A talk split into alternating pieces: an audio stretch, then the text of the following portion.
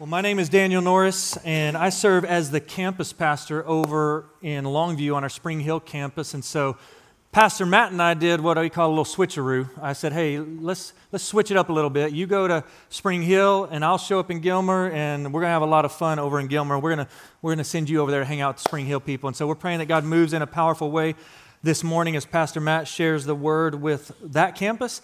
And you guys are stuck with me, but we're gonna have a lot of fun this morning. Amen. And so today we are continuing in a series that we started last week called A Better Treasure.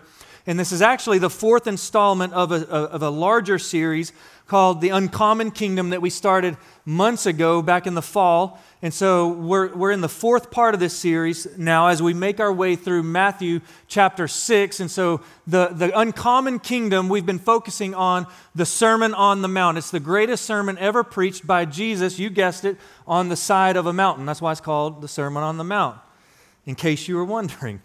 And so, and what we see as Jesus preaches, the greatest sermon ever preached, is that Jesus is teaching us as his people how and what it looks like now to belong to the kingdom of God. And in this series, we're realizing and learning what it looks like now that we belong to this uncommon kingdom to make the kingdom of God our greatest treasure. And so, how many of you remember as a kid playing hide and go seek? Some of you willing to admit that. How many of you still play hide and go seek? That's better. There we go. So, I have two boys, and they love to play hide and go seek. Uh, played it a lot with them when they were little. Now, they're getting older. They got too much energy for me. They're too fast for me. They go out and they play in our neighborhood with about 20 other boys, and they run all over that neighborhood. And they like to make it even more interesting by playing when it gets dark. And they jump fences and they hide places they shouldn't hide. And they go down to the woods, to the creek. And then their mom hates it because when they're down in the creek, someone always falls in the mud. Or when they find or see each other, they start slinging mud and they come back just covered in mud and who knows what. And uh, so they love to play hide and go seek. So here's why I mean, mention that. How many of you realize that even as adults, we still play hide and go seek? We're just seeking different things. We're always seeking, we're always searching, we're always looking for different things. And that's really the heart of Matthew chapter 6. Jesus is letting us know hey, don't seek after these different things, rather, seek the greater thing. See, in Matthew 6, he tells us, hey, don't seek the applaud or the applause or the approval of man when you give. Don't let your other hand know what this hand's doing. Don't, don't look for someone to, to tell you how generous you are, how great you are. He says, when you pray, don't pray out in public like the Pharisees and the religious leaders of that day, hoping that everyone around will see and, and tell them how great, how holy, how righteous they are. He says, rather, go into your room and pray in private, and your Father who sees will then reward you. He says, when you fast, don't, don't look so um, woe is me, don't look so pathetic, if you will, so that everyone will notice and feel sorry for you for how hungry you are. He says, rather, clean yourself up present yourself well, and your Father who sees you and knows those things, He will reward you. And if you remember last week, we talked about this seeking earthly treasure, seeking and wanting to lay up or store up earthly treasures. And Jesus says, hey, don't chase after those things like the pagans do. Don't chase after those things. You belong to a different kingdom now. Don't focus in, uh, all your time, all your energy, all your effort on seeking after these temporary, fragile earthly treasures. Rather, store up for yourself treasure in heaven, where moth and rust and, and cannot destroy, where thieves cannot break in and steal it. And so he goes through this list. He says, You're playing hide and go seek, and you're seeking after a lot of things. Just don't seek after those things and make those things the main thing. Seek after the better thing, which is Jesus himself, the King of the kingdom.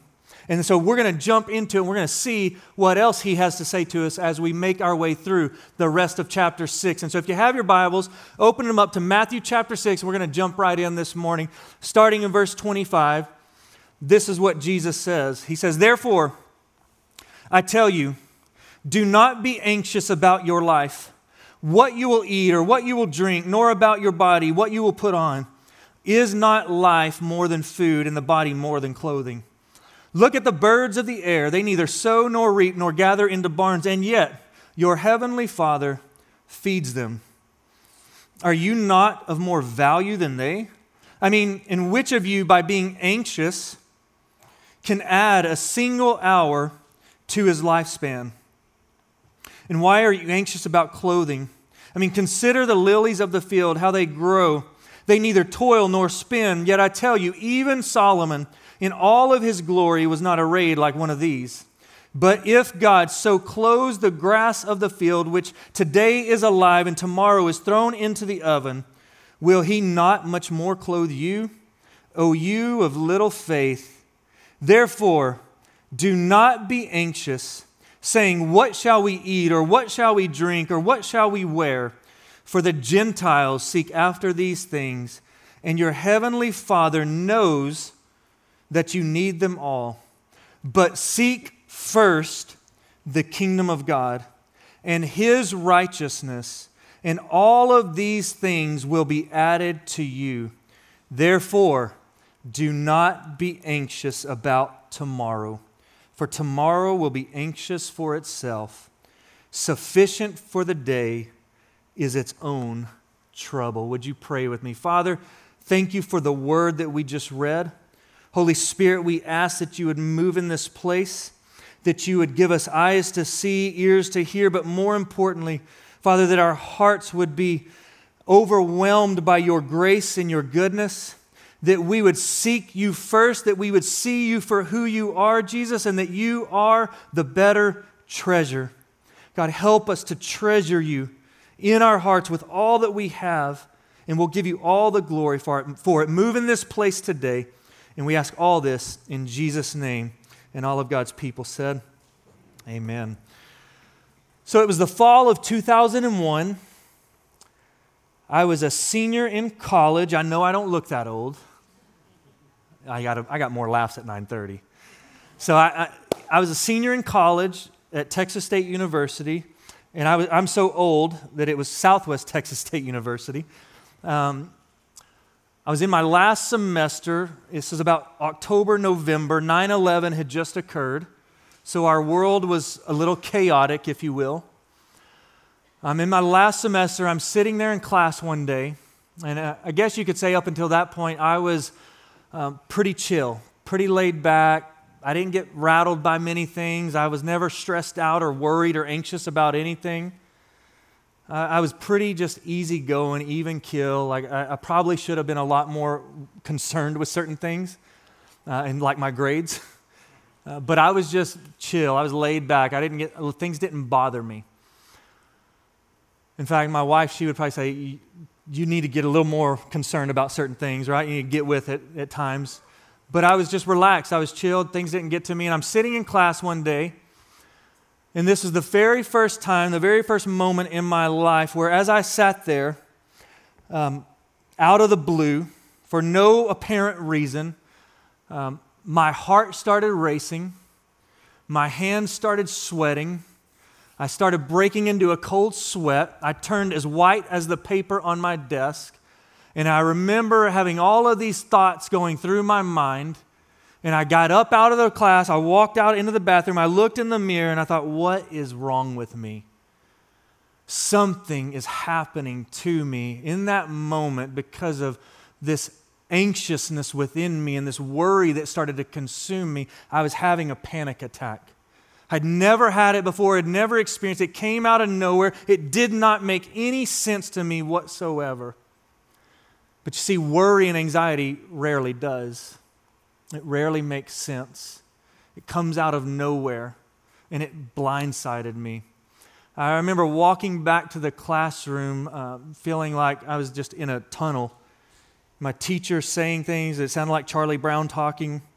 I grabbed my, uh, or the teacher on Charlie Brown talking. I grabbed my bag. I, walked, I couldn't even talk. I walked out of the, of the room. And that was the first moment in my life where anxiety and worry and just gripped my heart, controlled my mind, and it controlled me for about another year and a half, I guess.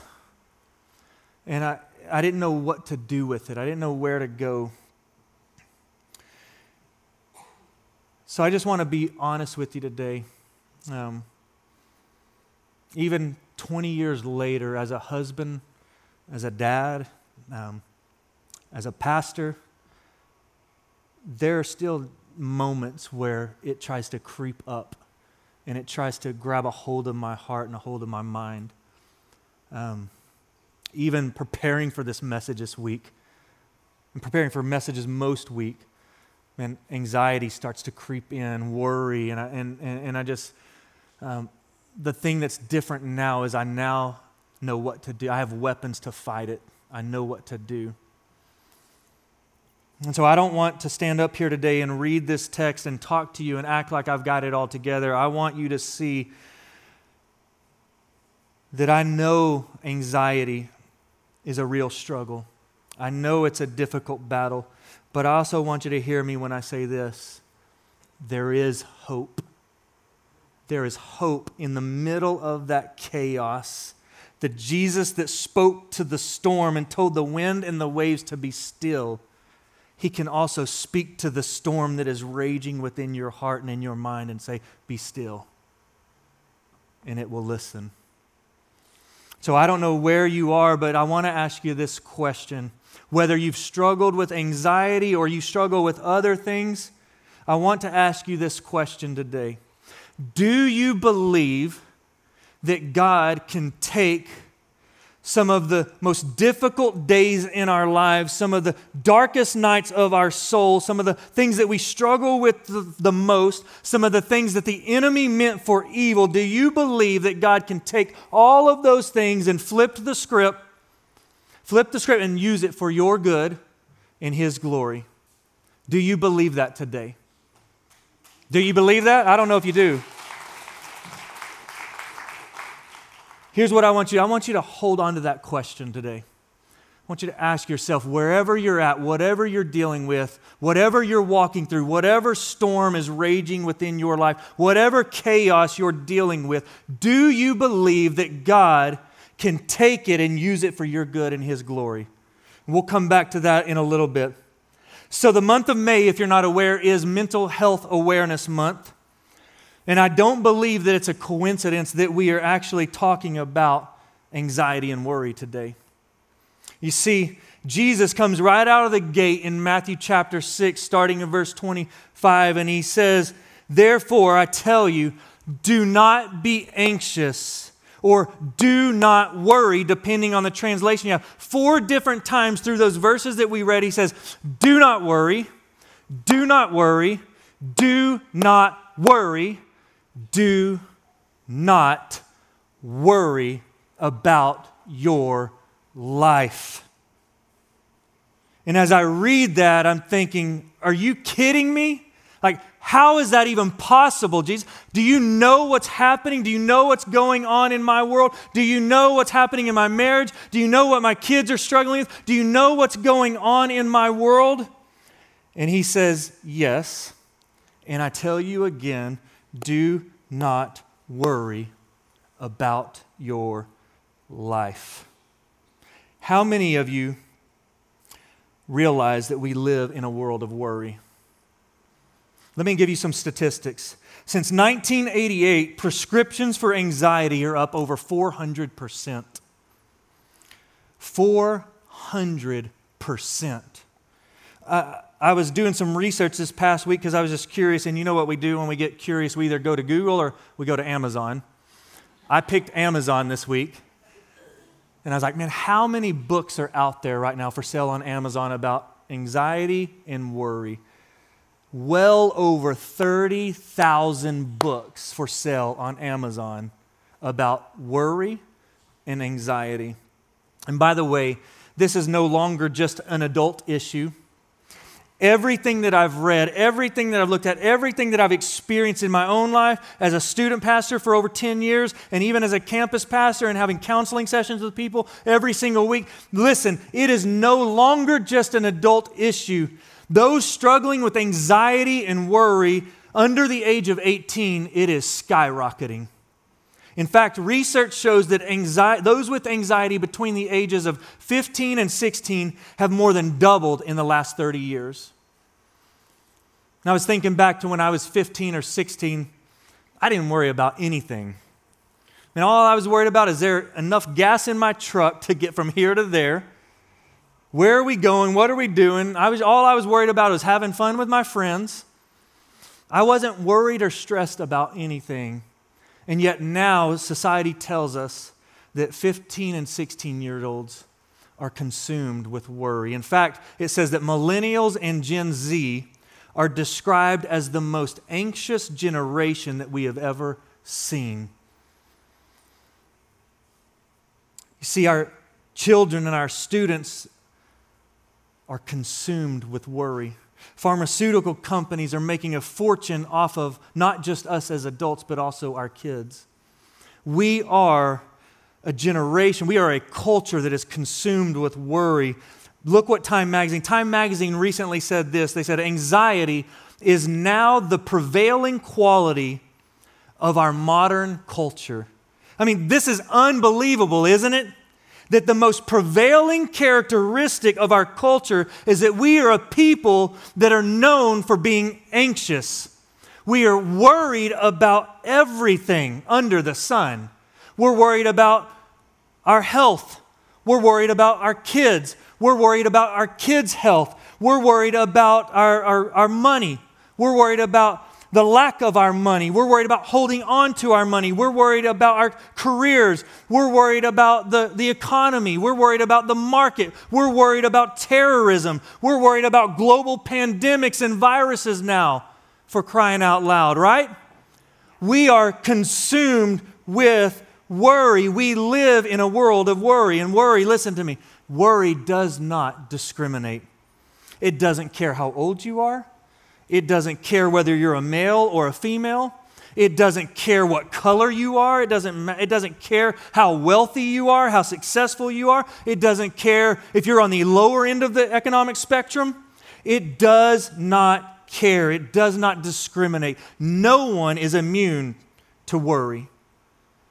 And this isn't something that has just occurred over the last few years. This isn't something that just popped up this past year with the pandemic.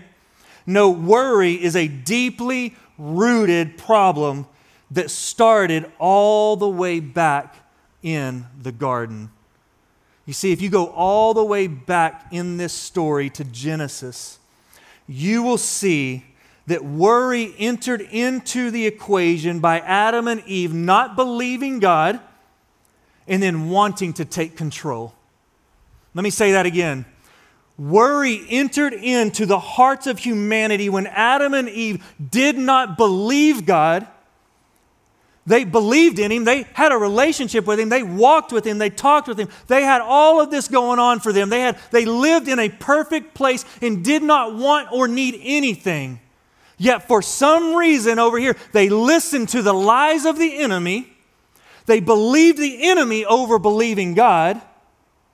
So they doubted God's goodness in their life. They believed the lies over the truth.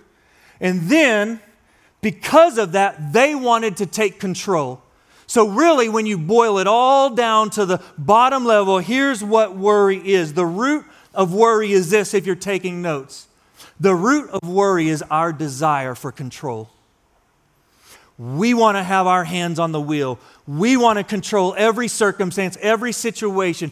We want to control our health. We want to control our kids. We want to control our kids' health. We want to control the days of our lives, and we can't. We want control. You see, in worry, ever since the garden, ever since it entered into the story in Genesis 3, it has been waging war on the hearts and minds of humanity ever since. So, as we look at Matthew 6, I want us to answer this question this morning How can we win the war against worry? How can we win the war against anxiety and worry? First thing is this we must make Jesus our master. Jesus knows that whatever we are most devoted to will be our master, which is why Jesus starts off by challenging what we are most devoted to. Look at Matthew 6, verse 25. See the word therefore right at the beginning? He says, Therefore, I tell you, don't worry about your life, what you will eat, what you will drink, or about your body, what you will, what you will wear. Anytime we see the word therefore in the Bible, we have to ask, what is this therefore pointing to. In other words, what is this therefore, therefore? It's pointing to the verse right before that. Verse 24, remember last week, Pastor Matt talked about this. Jesus said, No one can serve two masters. He will either hate the one and love the other, or he'll be devoted to the one and despise the other. For you cannot serve God and money. In Matthew 6, we see Jesus teaching us the importance of seeking Him above all other things. So, is He the master of your life today? Is He the master of your life, or is He just a friend that you run to when you have a need? For a long time in my life, it's like, oh, He's up there, I'm down here, He stays there, just minds His business, I'll mind mine, we're good. Until I needed something. Oh, God, please help, help me out right here. I'm in a situation, right? Is He the master of your life? So let me ask you this. When you asked, if you've asked Jesus to forgive you and save you, did you in that moment surrender and give Him absolute control of your life? Did you? Is He the master of your life? Or is he more like a supplement? Like you've got a bunch of good things in your life and you just sprinkle a little Jesus in there with it on Sunday? Like, is he just one of the many things that you're seeking and chasing after? Or is he Lord of everything in your life? Is he the master? Here's what I know about kings they don't share their throne with anyone. Do you know? Let me say that again. Here's what I know about kings they don't share their throne.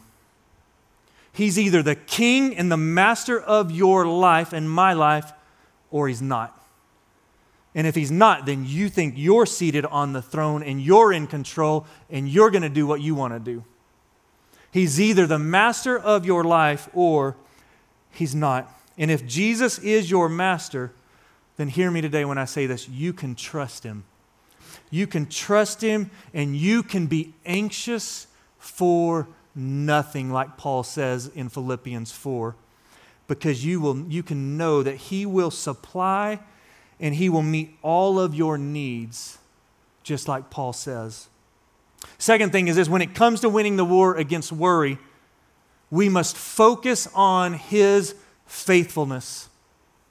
Matthew 6, 26 through 32 says this says, Look at the birds of the air. They neither sow nor reap nor gather into barns, and yet your heavenly Father feeds them. Are you not of more value than they? And which of you, by being anxious, can add a single hour to his span of life. Let me just add this. Which one of you can add a single second to the span of your life by worry? Why are we so anxious? In this moment, Jesus says, Look at the birds. When, he said, when I read that, I'm thinking, Are you kidding me, Jesus? Like, you want me to look at birds right now? Have you not seen the things that I'm worried about? Do you not know what's going on in my life? Do you not see what's happening in my career? Do you not see what my boss is doing? Do you not see what's happening at home, in my family, in my marriage? Do you not see how my kids are struggling? Do you not see how my parents are aging? Do you not see the struggles that I'm dealing with, the things that I'm walking through? And you want me to look at birds? I'm sure in that moment, Jesus is like, Are you done? Y'all don't ever do this to your kids, do you? Like when they start just spiraling, you're like, Go ahead. Are you done? Jesus says, Listen, I want you to look at the birds of the air. That word look, it's not just some quick glance, like, oh, there goes a bird.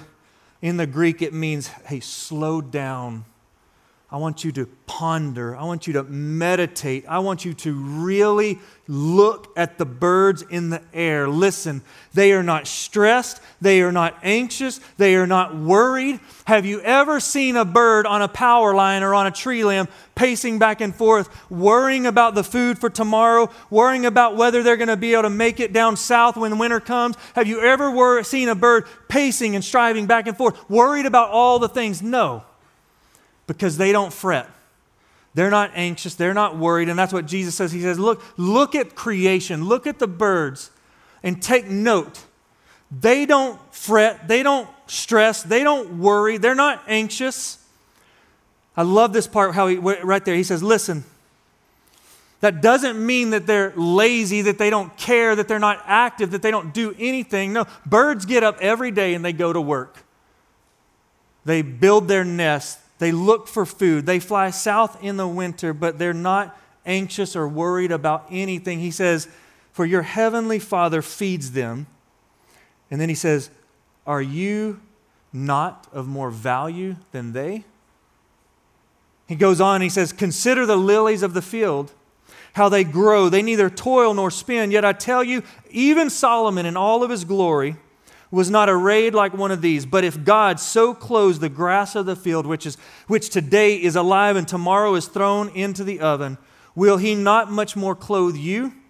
O you of little faith. Therefore, do not be anxious, saying, What shall we eat? What shall we drink? What shall we wear? For the Gentiles, in other words, the non believers, those who don't belong to the kingdom of God, though they seek after those things. And your heavenly Father knows that you need them all. You see, after talking about how beautiful God has made the flowers, Jesus says, if, it, if that's how God clothes the grass of the field, which is here today and thrown into the furnace, won't He do much more for you? You of little faith. He's saying, he's saying if God is the kind of God who even cared in creation about the safety of the birds and the beauty of the flowers, don't you think that He cares for you? Jesus is pointing us to recognizing and remembering the faithfulness of our Father. He's saying, listen, if you want to overcome worry in your life, then focus on the faithfulness of God. Focus on His faithfulness in the past, and focus on His faithfulness and His goodness in the future. In the Old Testament, on many different occasions as you read through it. You read stories. And as the people of God would go about their way in different times and different places, on their journey that they, were, they would be on, God would say, Hey, I want you to take and pick up some stones. And I want you to stack up these stones of remembrance. And he said, Every time you pass by those stones, I want you to remember what I did in the past. And every time your kids see those stones, I want you to use that as a marker to tell them this is what God did in the past. This is how faithful He was in the past. So every time when you enter into the promised land and you start to get worried about tomorrow, I want you to walk back. I want you to look at those stones that are stacked up, and I want you to remember how I provided, how faithful I was in the past, so that you can know you can trust me in the future. What about you? I want you to, right now, close your eyes. I want you to think back. I want you to remember the times in the past when God came through for you.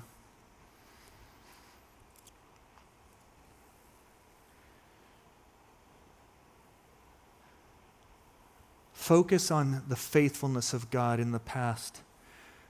What about in your marriage? Can you look back and remember how God moved and how He healed and how He restored your marriage? What about your family? What about His faithfulness in your finances when you didn't know how you were going to make ends meet, how you were going to pay the bills, how you were going to do all these things, and He was faithful in your finances? What about your career? Maybe there was a layoff at work and you lost your job and you didn't know where the next job was going to come from, and God was faithful. He provided you a better opportunity or another career that you wouldn't have even begun to ask for or known or couldn't even imagine? What about in a sickness. As you walked through it, you can see that He was faithful, that He took care of you, that He met all of your needs. What about in the deep, dark days of grief and loss and heartache when you couldn't see through the darkness? And he carried you and he walked with you and he was closer than he was he's the friend who stuck closer than a brother. He's the only way that you could put your feet on the ground and take the next step. He's the only way that you made it through those times.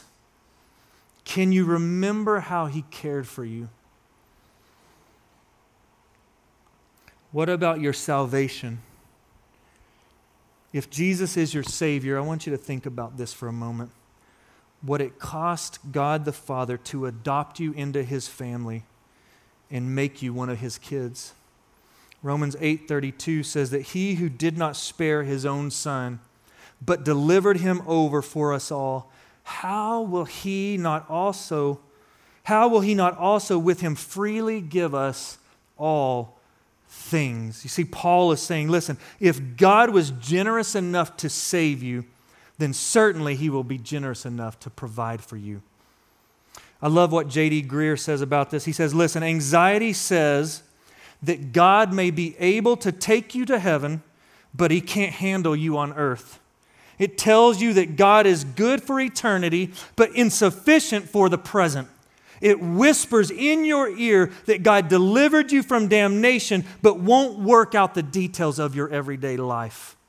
See, Jesus is saying, listen, if you trusted me with the most important details of your life, the salvation of your very soul, then shouldn't you trust me with all the other little details? Why are you so worried?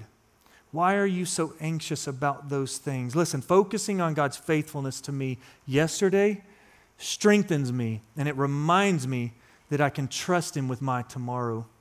This is why Jesus in verse 34 says this Therefore, do not be anxious about tomorrow, for tomorrow will be anxious for itself.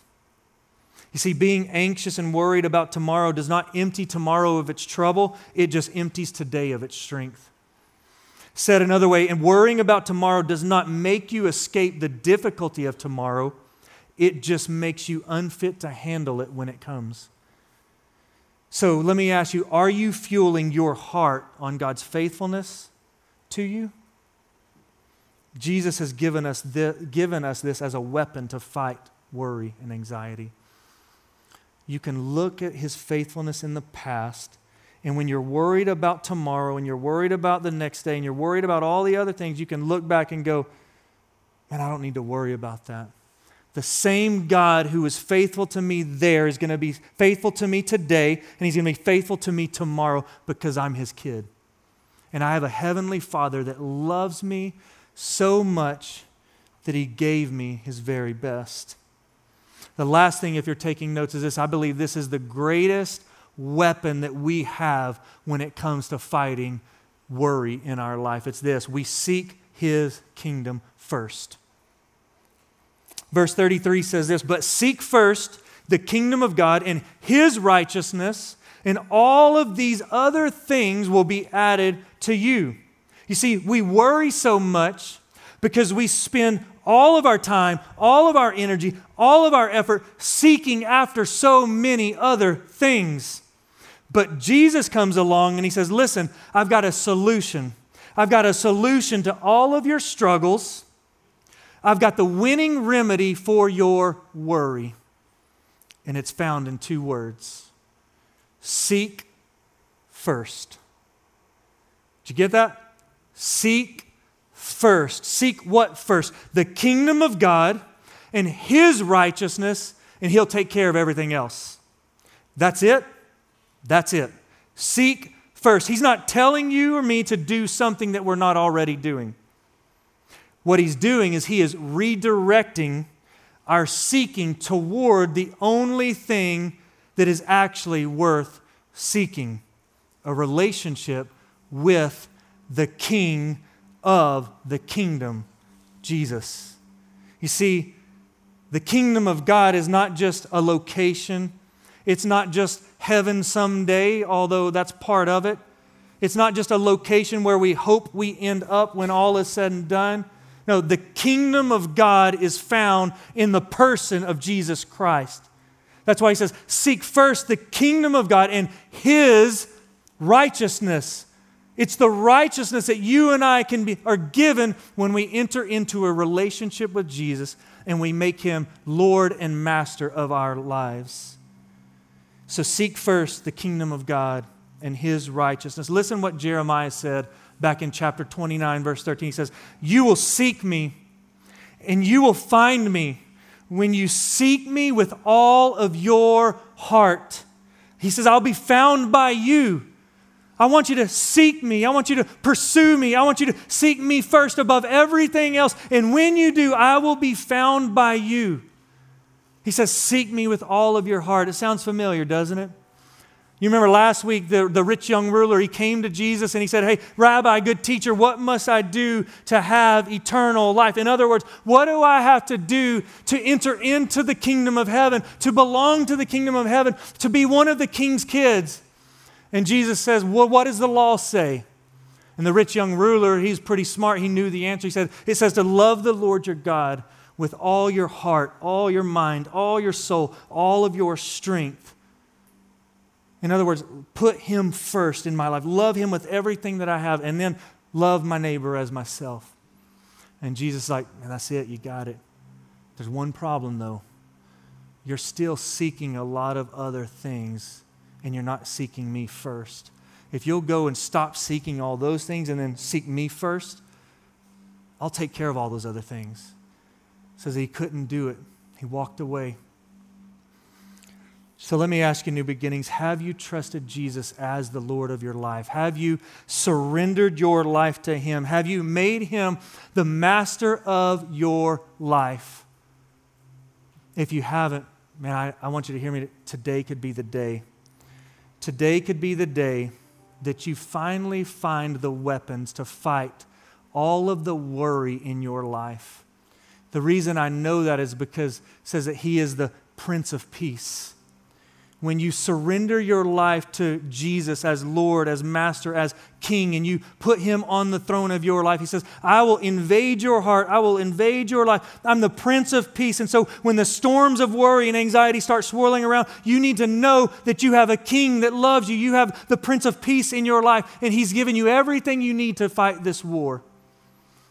So I don't know where you are on the spectrum. I don't know if you deal with worry or anxiety or if you're dealing with a lot of other things. But whatever it is, here's what I know. You can ask Him to come into your heart, come into your life. You can let go and surrender, and He will change everything about you and your life. You remember the question I asked at the very beginning, and I said, hold on to it. I said, Do you believe that God can take some of the darkest, most difficult things in your life and flip it around and use it for your good and His glory? Do you believe He can take what the enemy meant for evil and that He can flip it around and use it for your good and His glory? You remember that? I know He can. In my life at 23, that some, last semester in college, I was not a Christian. I was not a believer. I was seeking after so many other things I was questioning everything. And then the enemy started to grip my heart and my mind with anxiety and worry and fear. And I was consumed by it. I was paralyzed by it. I didn't know where to go. I didn't know what to do. I didn't know what to say. I thought people would think I was crazy. And so I just kept it all to myself. And after about a year and a half of that, I, laying in my bedroom at two in the morning, I woke up. My heart was racing. I was sweating. I was having another panic attack in the middle of the night. And see, the enemy was trying to hold me hostage, keep me a prisoner. He wanted me to stay lost and separated from God, lost in my sin. And in that moment, God began to whisper to me. And He said, That's not what I have planned for you. And I just remember crying out, going, God, I don't know if you're real. I don't know if you can save anyone like me. I don't know if you are who they say are. But if you are, if you have the power to save someone like me, God, I need you to save me. And in that moment, the Prince of Peace invaded my life, and I could finally breathe. I got up the next day going, I don't know what to do, I don't know where to go. But I want to tell you something. Since that day and every day after that, I've now had the Prince of Peace living in my life. He is the Lord and Master of my life. He has given me everything I need so that no weapon formed against me will prosper. He is my Lord. He is my Savior. And I know that He can do the same for you as well. So if you're here today in a moment and you, you want to make Jesus Lord of your life, you're going to have the opportunity to do that. You're going to have the opportunity to respond. For the rest of us, I've got two things for you. So if you're taking notes, write these down because this is your homework assignment. I, I, I really want us to do this. I, I think this can be a very powerful thing in our life and it can be very freeing in our life. For those of us that know Jesus, He's the master of our life. We remember His faithfulness. We, we seek Him first in everything that we do. We belong to the kingdom of God. Here's what I want you to do today I want you to go home this afternoon with your spouse or maybe get alone by yourself. And I want you to write out a list of, I want you to think back and remember all of the times that God has been faithful in the past. And I want you to write them down. I want you to make those stones of remembrance. I want you to write down a list and go, man, God saved my marriage here. God delivered me from addiction here. God set me free from the grips of anxiety and worry here. God provided for us financially here. God uh, gave me a new career, a new job, whatever it is. I want you to write down that list. And I want you to hang it on your mirror. I want you to put it on your fridge. I want you to sit down and talk about it with your kids and go, look at the faithfulness of God in the past. Do you not think that we can trust Him in the present and in the future?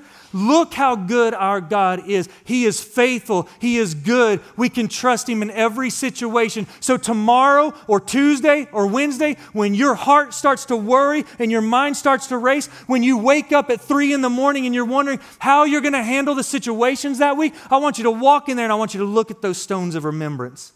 And I want you to go, He's faithful. He did it then, He'll do it again. And I want you to hear Him speak to your heart and your mind peace, be still. The next thing I want you to do is this, and it's a little bit harder. I want you to ask yourself this question. This is where we're getting a little more personal. What is the area of my life where I worry the most? Like, look at your life, look at the things that control you, that consume you. Look at the thing that wakes you up in the middle of the night. Whatever it is, what is the one area of my life where I worry the most? I want you to write it down. And then I want you to ask the second question to that Am I seeking God first in this area of my life? The place that I worry the most, am I seeking God first in that area? Because here's what I know Whatever I worry about the most is usually the place I trust God the least. Let me say that again. Whatever I worry about the most is usually the place that I trust God the least. And let me, let me just add this onto it.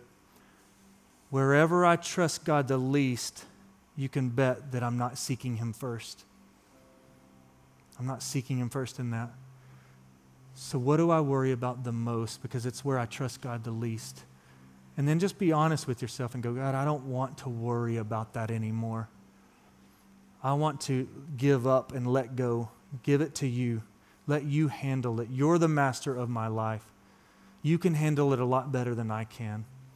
You provide for the birds of the fields and the, uh, the birds in the air and the lilies in the field. You're my father. I know you'll take care of me as well.